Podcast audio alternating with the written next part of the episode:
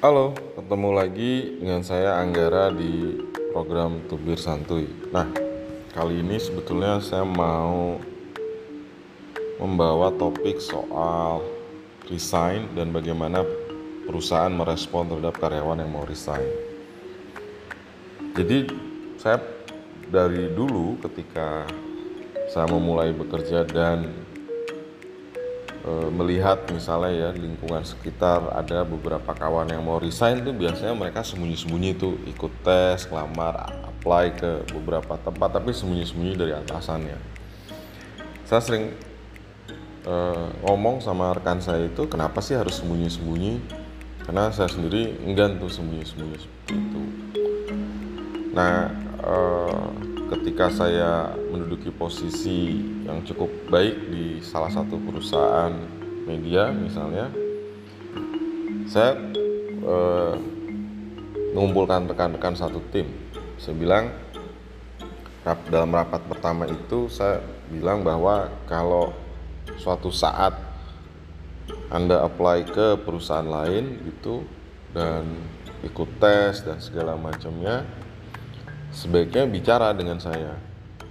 Uh, jujur aja nggak ada masalah.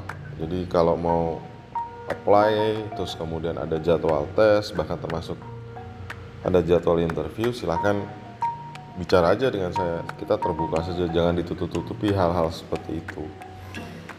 Uh, kenapa? Buat saya intinya saya tidak ingin sih menghalangi rezeki orang ya. Menghalangi hak orang untuk mencapai sesuatu yang lebih baik lagi gitu ya. Tapi e, di luar itu juga sebetulnya supaya saya juga bisa bersiap-siap.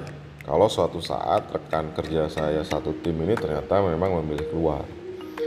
Nah tapi ada tapinya nih. Jadi saya bilang jauh lebih baik jika anda jujur pada saya termasuk e, ketika menerima interview dan segala macam itu ketimbang anda Eh, berpura-pura. Misalnya izin sakit izin keluarga lah. Tapi gunakan saja cuti tahunan ke uh, perusahaan.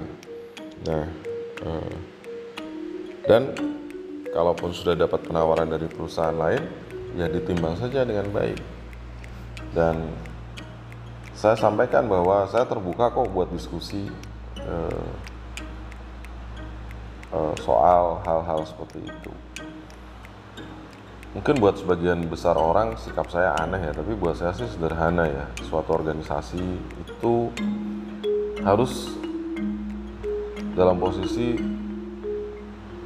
uh, uh, bersiap sedia apabila ada orang-orang yang pergi dari organisasi tersebut. Dan sebetulnya organisasi tersebut juga harus melakukan mitigasinya misalnya membuat rekrutmen yang jauh lebih baik terus uh, bagaimana membuat lingkungan kerja menjadi jauh lebih nyaman.